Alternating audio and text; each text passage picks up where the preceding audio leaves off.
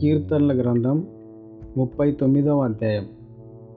నా నాలుకతో పాపము చేయకుండానట్లు నా మార్గములను జాగ్రత్తగా చూచుకుందును. భక్తిహీనులు నా ఎదుట నున్నప్పుడు నా నోటికి చిక్కము ఉంచుకుందని అనుకుంటుని. నేను ఏమియూ మాట్లాడక మౌనినైతిని. క్షేమమును గూర్చి అయినను పలకక నేను మౌనముగా నుంటిని.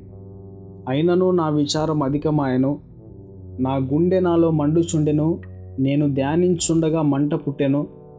అప్పుడు నేను ఈ మాట నోరారా పలికి తిని యహోవా నా అంతము ఎట్లుండున్నది నా దినముల ప్రమాణము ఎంతైనది నాకు తెలుపుము. నా ఆయువు ఎంత అల్పమైనదో నేను తెలుసుకొని కోరుచున్నాను నా దినముల పరిమాణము నీవు బెత్తడంతగా చేసి ఉన్నావు. నీ సన్నిధిని నా ఆయుష్కాలము లేనట్టే ఉన్నది. ఎంత స్థిరుడైనను ప్రతివాడును కేవలం ఒట్టి ఊపిరి వలె ఉన్నాడు. మనుషులు ఒట్టి నీడే నీడ వంటి వారై తిరుగులాడుదురు. వారు తొందరపడుట గాలికే కదా వారు ధనము కూర్చుకొందురు కానీ అది ఎవనికి చేజిక్కునో వారికి తెలియదు. ప్రభువా నేను దేని కొరకు కనిపెట్టుకుందును? నిన్నే నేను నమ్ముకుని ఉన్నాను. నా అతిక్రమములన్నిటి నుండి నన్ను విడిపింపము. నీచులకు నన్ను నిందాస్పదముగా చేయకుము. దాని చేసినది నీవే గనుక నోరు తెరవక నేను మౌనినైతిని. నీవు పంపిన తెగులు నా మీద నుండి తొలగింపము.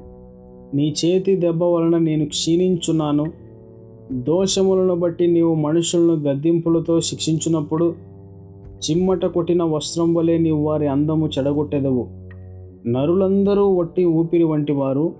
యహోవా నా ప్రార్థన ఆలకింపుము నా మరొక చెవి యొగ్గుము నా కన్నీళ్ళు చూచి మౌనముగా నుండకుము. నీ దృష్టికి నేను అతిథి వంటి వాడను. నా పితరులందరి వలె నేను పరవాసినై ఉన్నాను. నేను వెళ్ళిపోయి లేకమునుపు నేను తెప్పరిల్లునట్లు నన్ను కోపముతో చూడకుము.